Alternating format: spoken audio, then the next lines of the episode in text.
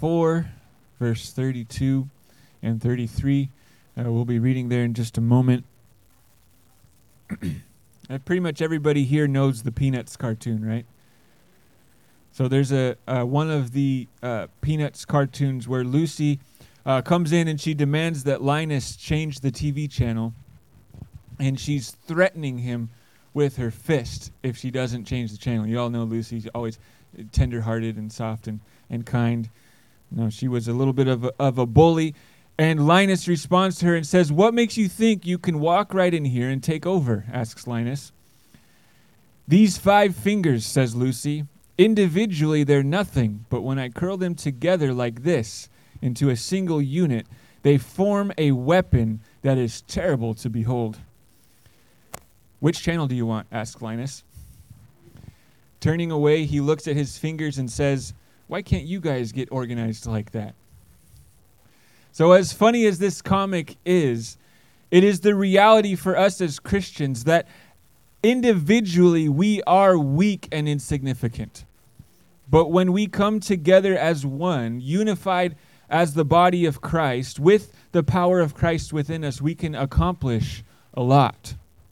And the power of the Holy Spirit will be demonstrated among us when we as a church are as one we will experience His blessing in our church and in our lives. So let's look at our text this morning. Acts chapter 4, verses 32 through 33 says, Now the full number of those who believed were of one heart and one soul. And no one said that any of these things belonged to him but was his own. But they had everything in common.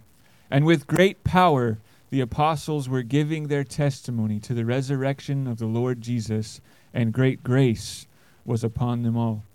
Let's pray. Father God, help us this morning, Father, that your Spirit, Lord, would uh, speak to us clearly, Lord, that you would touch each one of us, God, according to your uh, message that you have for us, God, that you would penetrate our hearts and our minds, Lord, and speak uh, directly to us this morning, God, not by my words, God, but by your Spirit alone. In Jesus' name, amen. So this morning, the title of my sermon is We Are One.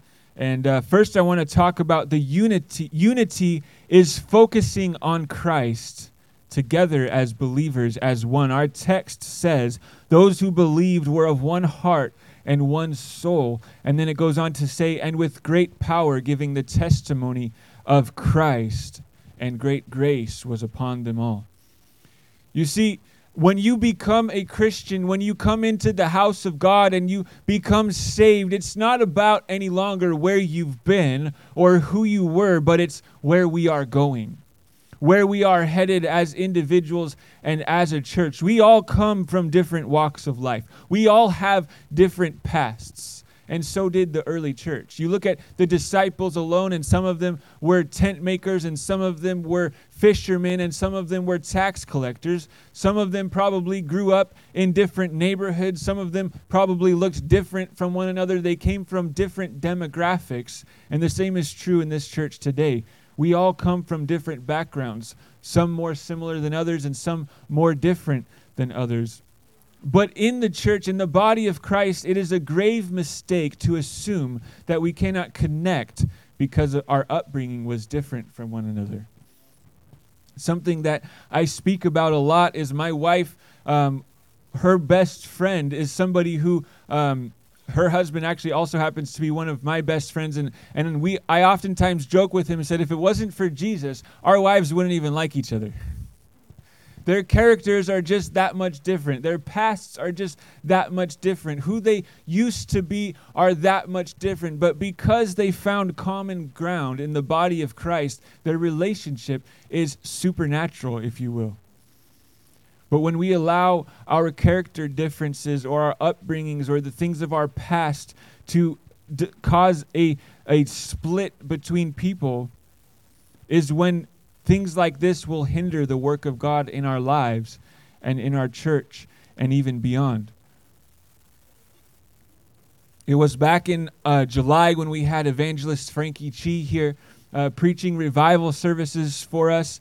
And uh, if you were here for any of those, you probably heard uh, much of his testimony that he shared. And uh, if you don't know, Frankie Chi, before he got saved, lived a rough life.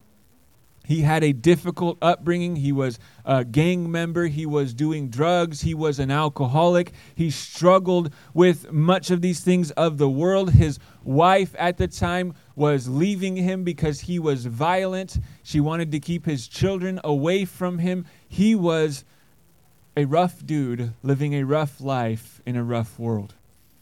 But then God got involved, and his testimony speaks of a drastic change. The love of Jesus Christ enters into his life, and he begins to change his life to look more like Jesus Christ. Now, much of you guys know my upbringing is a little bit different than Frankie Chi's. I didn't do any of those things. Uh, glory to God for all of that. I grew up in church. I was a, a, good little boy for the most part. I did get into some trouble, but nothing like what his life was. I was never a part of gangs. I, I never did drugs. I maybe drank a little bit, was not an alcoholic. My wife hasn't threatened to leave me, but Frankie Chia and I lived extremely different lives leading up to our commitments to Christ. We came from very different backgrounds. Our skin is different. He is Mexican. I'm about as white as it gets. There is nothing about us before Christ that was similar other than we're both men but we uh, after one of the services we him and i just the two of us went out to get dinner together to kind of discuss uh, the, the revival and just things that had been uh, taking place. And we, we were talking to each other. And of course he had been sharing his testimony throughout the week in his sermons. Um, i had uh, met him previously and seen him preach times before i knew much of his story and he began to ask me about my story and as I told him about my life upcoming and things like that, we couldn't help but laugh that us two were sitting at a table having a cordial conversation about the things of God and the glory of Christ and what God is doing in our lives when we look at how different our lives had been leading up to our lives in Christ. To think how amazing it was that God could bring two people so different so opposite in contrast to one place and to have unity in the body of Christ with one another. You see, before God got involved, he might be the type of guy that I would cross the street when we're coming across that way, and then he might cross the street after me. But life, when God gets involved, change. Unity takes place. And we sat at that table not as two opposites, not as two different people, but as brothers in Christ. So even though we once were so different, we found common ground in our love for Christ and for his church. And because of this, we didn't see each other as different. We no longer were opposites. The past didn't matter. The past was in the past. We sat at that table as brothers in Christ with one focus of advancing God's will in our lives and in the lives around us. And just like us today, this morning, we have different pasts. People who walk through these doors will come in that look different than us, have lived different than us. We all have a, at least something about us that is different than the person that's sitting next to us. But we came to be Christians. We came to accept the love of Jesus Christ because we don't want to be who we used to be. We don't want to be what we used to be. So we should not let our past keep us from being unified with one another. But rather, in Christ, our focus is not who we once were, but who Christ has made us today. 2 Corinthians 5 16 through 17 says, From now on, therefore, we regard no one according to the flesh. Even though we once regarded Christ according to the flesh, we regard him thus no longer. Therefore, if anyone is in Christ, he is a new creation. The old has passed away, and behold, the new has come. All of us were once lost and slaves to our sin, but now we are free. We are brothers and sisters in Christ. We aren't who we used to be, but now we are children of God. We're a new creation, and we have Christ at the center of it all. We have Christ in common with one another, and our goal and our focus is Him and advancing His will.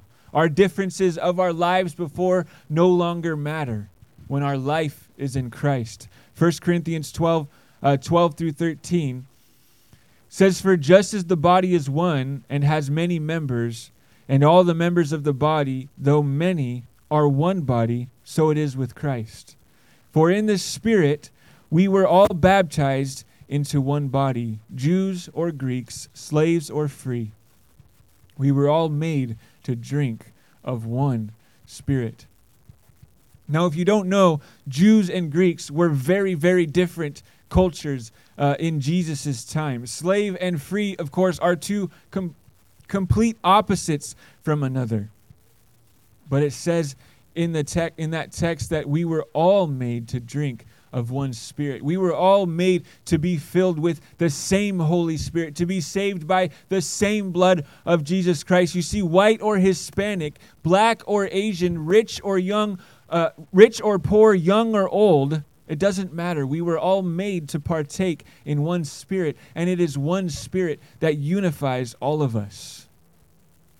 We must focus on Christ and we must love one another Jesus, when he's giving the, the greatest commandments to the Pharisees in Mark 12, verse 30 through 31, says, You shall love the Lord your God with all your heart, with all your soul, with all your mind, and with all your strength. And he says, The second greatest commandment is this you shall love your neighbor as yourself. There is no greater commandment than these. Jesus here is clearly stating that when you love God with all your heart, with all your soul, and with all your mind, that that also includes loving your neighbor. Who is your neighbor? Look around. Your brothers and sisters in Christ, the people who come through these doors and, and experience the love of Jesus Christ, these are the same people who we are called to love. It doesn't matter what they look like or where they came from or what they used to do, but all that matters is that are they part of your family? Are they saved? Are they part of, the, of what Jesus Christ wants to do? And the answer is, of course, John 13, 35, Jesus says, By this people will know that you are my disciples if you have love for one another. This is what the body of Christ is, is to, to love one another. They don't know that you are uh, one of Jesus' disciples because you know the Bible front and back and you've got scriptures memorized and you fast uh, once a week and you pray every. No, he says they will know that you are my disciples because of the love that you have for your brothers and sisters. What a beautiful thing it is in our church when we have love for one another. As we grow and we, as we do more this church this year, let this remain the same in our church. Our church, as small as it is, has done this um, tremendously so far, and I pray that nothing will ever change that. People have come and people have gone in this body, but never have I heard anybody say that they left because they felt unwelcomed. They might say that out of bitterness, but that's a whole nother conversation. But can people come into this and feel the love of Jesus Christ because we express the love of Jesus Christ?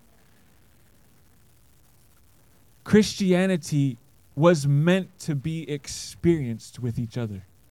It was meant to be something that we do with our brothers in Christ. Christianity is not a solo mission. Many times people today will say, I got my coffee and I got Jesus and I don't need anything else, right? No, you need fellowship. You need brothers and sisters. You need the church body. Modern Christianity today is so much different than it ever used to be. It used to be that if you wanted to hear the Word of God preached, as we are doing now, you had to get up off of your couch, you had to get in your car, and you had to drive to a church at a specific time. But now, in today's day and age, with YouTube and podcasts and live streams and all of these things, the element of church or church has really changed drastically, especially since the COVID era. Now, don't get me wrong, these things can be good, they can be beneficial to us, but they also can be detrimental to the body of Christ. When extra resources like these are used with discernment, they can be good things. But if we allow them to replace church in our lives, they will ultimately damage us. Watching church online, as many people have tended to do today will never replace the real deal. Hebrews chapter 10, verses 24 through 25 says, And let us consider how to stir up one another to love and good works, not neglecting to meet together, as is the habit of some, but encouraging one another, and all the more as you see the day drawing near. This text tells us do not neglect to meet together. Do not forget to gather as Christians, to stir up one another, to love each other, to encourage each other into good works, and to encourage each other into good attitudes, into a correct mindset. You see, a crucial part about church and fellowship happen outside of the organized part of church. We come here and we sing songs and we and we pray and we do the offering and we listen to a sermon, but how many know we come to church and outside of that organized parts of our service, there is so much more that happens. There is fellowship and discussion and conversation and meeting together and encouragement and, and expressing our, our life issues with each other before and after the service and just praying for each other and confiding and consoling one another and encouraging and building up. There is so much about church and the experience that happens here that you simply cannot get by live streaming the local megachurch. It used to be the local megachurch. Now it's just any church. Any church has got a camera up and running nowadays. And there's a place for that. We all had to do that in COVID. We all had, but so many people haven't come out of that. And they, they, they get up, they don't, they don't even get out of their pajamas. They got their breakfast crumbs all over their tummy and they click on their TV and they watch their church and then they probably doze off for most of it and they turn it off and then they go back to life as it was before. But even in the in the house of God, coming to church on Sunday, we can miss so much if we let ourselves. So many people will will come to church, they worship, they hear the sermon and they go home, but if that's all that you're doing, if that's all that you're experiencing, then you're only getting part of what God wants for you in the house of God. When we come together as the body of Christ, as we often do, with the goal of building each other up, of being built up, the church becomes so much more than just an organization. It becomes so much more, as the world likes to call it, organized religion but rather the living and breathing body of Christ, functioning the way that He desired, working in the way that He wants us to work so that we can care for one another, look out for one another, just as the early church did. This is why we have so much going on all the time. This is why we have events and things that take place. It is so that we can come together Church wasn't meant to be only on Sunday. It wasn't even meant to be only within these walls. Church is it is our services, yes. That is that is a part of it, but it's also our fellowships. It's also our Bible studies. It's our events. It's simply gathering to help one another move on a weekend or or pick weeds or whatever it is that somebody needs help with. The, the body is meant to care for each other. Christianity was meant to be lived out alongside other Christians. This is why we must not neglect to meet together. I've heard so many times people dismiss Hebrews 10:25 where it says do not forsake the assembling together of God's people. They dismiss it because they say, "Well, that doesn't apply specifically to church, so that's why I don't feel the need to go to church." Plus, it's the only time we really hear much talking about assembling of God's people. They don't talk a whole lot about how important that is, so it must not be that important. You see, thinking like this has great flaws when you consider a couple of things. That information might be true when he says assembling, he's not talking about church services, but although church services are included in that, because last time I checked, when we have church, we assemble together. When we have fellowships, we assemble together. When we have Bible studies, we assemble together. Now, they might say, well, that's one of the only times in the New Testament where we really hear much about that. But consider this, if you will, a vast majority of the New Testament were letters that were written to a church or to a pastor of a church. These were literally letters written to churches. On top of that, the book of Acts is the documentation of the founding of numerous New Testament churches. There are 27 books in the New Testament. As I said, the book of Acts is the documentation of the first church uh, and starting many churches throughout the world. And then beyond that, at least 18 and debatably up to 22 of the other books in the New Testament were originally letters that were written to a church or a pastor of a church. And Revelation, the book of Revelation, within it contains a message directly from Jesus Christ to seven churches. So that's at least 20 or possibly up to 24 of the 27 books of the New Testament with tremendous focus on the Christian church. Church is very important to God. Not just the building, not just what we're doing here this morning in the services, but most importantly, the assembling together of God's people in unity with one another and their focus towards Christ. When this is done correctly, when we are focused on Christ, a special thing takes place. And let me tell you, our fellowship is very special. As many of you spend more time around our fellowship, go to uh, conferences and things like that, you'll experience this uh, firsthand how much we do together. And it's because Jesus because it's important to God, because it because Jesus commanded it, because the body of Christ is meant to assemble together. You read in the books of, book of Acts, it says they came together daily, going from house to house and breaking bread together. You see, the reality is, as humans, we will ultimately link our hearts to something. It's inevitable. That's how we work. It's, it's how we function. We were created for relationship. And we will ultimately link our hearts to something, whether it will be church, the body of Christ, or the world. A Christian who refuses or fails to link with the people of God in a meaningful way is a Christian who will continually be an easy target for the enemy. Ephesians chapter 6 verse 11 says, "But to put on the whole armor of God, that you may be able to stand against the schemes of the devil. Listen, without a doubt, the devil is scheming against your life. This is part of being a Christian.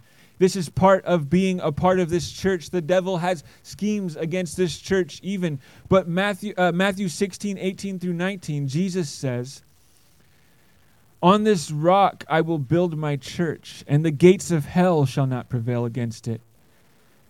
I will give you the keys to the kingdom of heaven, and whatever you bind on earth shall be bound in heaven, and whatever you loose on earth shall be loosed in heaven. Jesus says the gates of hell cannot defeat his church. Amen. But us alone, as individuals, we're not a one man army. We are vulnerable prey.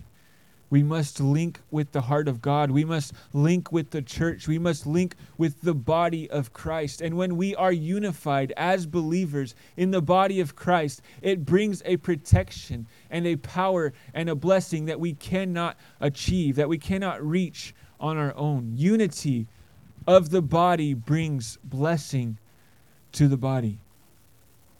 Blessing flows down from God when we are linked together in unity. Psalms uh, chapter 133 says, Behold, how good and pleasant it is when brothers dwell in unity. It is like precious oil on the head, running down on the beard, uh, on the beard of Aaron, running down on the collar of his robes. It is like the dew of Hermon, which falls on the mountains of Zion. For there is the Lord for there the Lord has commanded the blessing, life forevermore. Much of the Word of God has great symbolism within it. This chapter is no exception. This psalm is telling us that when we dwell together in unity as brothers and sisters, that this, the blessing of the Spirit flows from above. The oil that it speaks about in verse 2 resembles the Holy Spirit. And of course, Aaron, if you don't know, was the first great high priest of Israel. He was the, the head of Israel before God. And this resembles the head of the body of Christ, who is Christ Himself. When we are in unification with one another, the blessing of the Holy Spirit, as we seek the head of the church, who is Christ, flows down upon us. Unity is what achieves this blessing. When we live in unity as the body under Christ, the blessing of the Holy Spirit flows to us from Christ Himself. So, what does this unity look like? Philippians chapter 2, verses 2 through 5 says, Being of the same mind, having the same love, being in full accord and of one mind. Do nothing from selfish ambition or conceit, but in humility count others more significant than yourselves. Let each of you look not only to his own interest, but also to the interest of others. Have this mind among yourself, which is yours in Christ Jesus putting the needs of the body of Christ as a whole above the needs of the body of me. We live in one of probably one of the most selfish generations that we've seen in a long time, maybe ever where it's me, myself, and I look out for number one. But something amazing happens in a group of people when we are looking out for each other. Guess what? You're looking out for everybody else, and everybody else is looking out for you. And then amazing things happen, amazing things take place. And we see in our text it says, No one said that any of these things belonged to him, was his own but they had everything in common. This shows an extraordinary care for one another that the early church had, that even the things that were uh, by law, their own possessions, they said, you know what, if this is mine, but if somebody else needs it, I will give it up for the benefit of the body. You don't see that happen in the world today. And then Acts goes on to tell uh, about how people even went as far as selling their own properties so that they could give the money to those in need within the church. Now, I feel it's necessary, especially in today's day and age, that this is uh, uh, selling things and getting rid of things and giving things to take care of those in need. But listen, I don't want to get too political, but this is not socialism. Socialism is forced. These people did it because they had the love of Christ within them. It was their decision to sacrifice for their brothers and sisters. People say Jesus was a socialist. No, Jesus wanted people to give out of the abundance of their love, not because they were forced to. Okay, back off of that. I just feel that when you talk about stuff like that, it's important to make that, that note. Ephesians chapter 4, verses 3 through, 3 through 6 says we must be eager to maintain unity of the Spirit in the bond of peace. There is one body and one Spirit, just as you were called to be the one hope that belongs to your call. One Lord, one faith, one baptism, one God and Father of all, who is over all and through all and in all one God over one body. We are that one body, the body of Christ. Together we are one body. Philippians chapter 1, verses 27 through 28 speaks of living a life worthy of the gospel of Christ. It says, We must be standing firm in one spirit, with one mind, striving side by side for the faith of the gospel, and not frightened in anything by our opponents. This is a clear sign to them of their destruction, but of your salvation that is from God. When we are unified in the gospel, in the body of Christ, we will make enemies for ourselves. People will, the, the devil will come against what is happening. Why? Because a unified body in Christ resembles his destruction. The world will call us a cult. The world will call us creepy and weird and too close, and you guys go to church too much. But the Bible tells us that when we are unified as the body of Christ, great power comes among us. And it is a clear sign of our salvation that is from God. It is a unity that you cannot find anywhere in the world. We must stand firm in our unity in the gospel because it is our salvation. We must stand firm against anything that threatens the unity of God's people. Let's return to our text, Acts 4, verse 32 through 33. Now, when the full number of those who believed were of one heart and one soul, and no one said that any of these things that belonged to them was his own, but they had everything in common. And with great power the apostles were giving their testimony to the resurrection of the Lord Jesus, and great grace was upon them all. You see, in life, we tend to pray, God, send your spirit to bring us closer. God, send your spirit to give us unity. God, send your spirit to bring us blessing, but rather the Holy Spirit will come upon us when we have become unified, when we have come together in one accord to seek Him. When we are unified with Him and His people, as we seek the power of, of the Holy Spirit, is then when it comes. Verse 32 we were of one heart and one soul. And then in verse 33 it says, With great power they gave the testimony of Jesus and great grace was upon them. Who wants great power and great grace? That is found in unity in the body of Christ. This is the beginning of the Christian church. Acts chapter 1, verse 14 says, All these with one accord were devoting themselves to prayer. This was the apostles and Jesus' followers after he had ascended into heaven. All of these people were of one accord, devoted to prayer, to unity, so that they could see Jesus' promise of the Holy Spirit. They understood that we must come together as one in prayer to see this promise that Jesus gave us come to fruition. And then we see it in Acts chapter 2, verses 1 through 2. And when the day of Pentecost had arrived, they were all together in one place. And suddenly there came from heaven a sound of a mighty rushing wind, and it filled the entire house where they were sitting.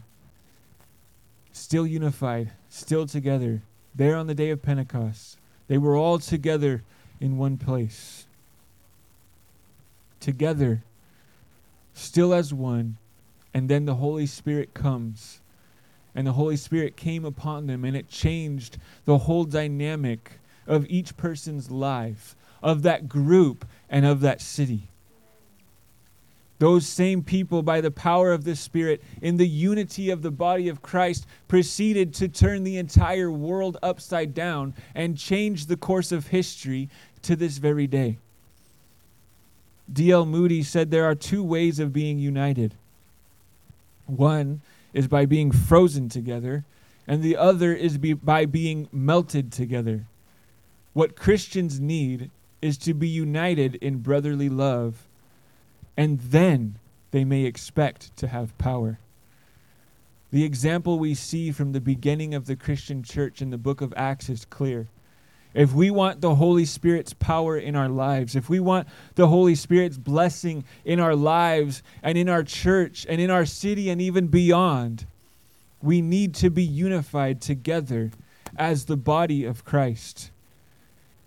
And this is something that I believe our small church here in Pasco is a tremendous example of. Something I believe that we embody with, with great exampleship to, to the church world today. But we also cannot be ignorant to the schemes against it to ruin it because, as we've discovered, as we've t- discussed, it is through this unity that the power of the Holy Spirit moves. And just as much as we know that from the scriptures, the devil knows that as well. We cannot be ignorant that he will come against it. Because, church, listen, right now, as a church, as this body, we are in our upper room and we are one. We are seeking the power of the Holy Spirit. And in our congregation, with our unity, the Holy Spirit is sure to come. And He is sure to make things happen in this church. When I delivered the Year of Victory sermon one year ago, things looked very different than they look today. There are people sitting here today that weren't there last year. There were people that were sitting there last year that aren't there today. But God carried out His vision. And one year from today, things will look different here. But through this unity, through this church, through this body, we can see the Holy Spirit through this year and His power move through our lives as a church, through our lives as individuals, because we are one in the body of Christ. We see through the rest of the book of Acts that the Holy Spirit moves powerfully both for churches and for individual people through miracles and through practical means. But it all started as a small group of people in an upper room acting and living as the body of Christ, seeking Christ above all things, unified in one accord, and seeking Christ first before anything. As people come through these doors, they will not see skin colors, they won't see different pasts, they will not see age gaps, wage gaps, character gaps. They will see that through the power and unification of the Holy Spirit that we are one. That we are one body of Christ. That our love for one another reflects the love of Jesus Christ. And they will no longer long, I'm sorry, they will long for what we have. The unification that can only be found through the love of Jesus Christ. Can I have every head bowed and every eyes closed this morning?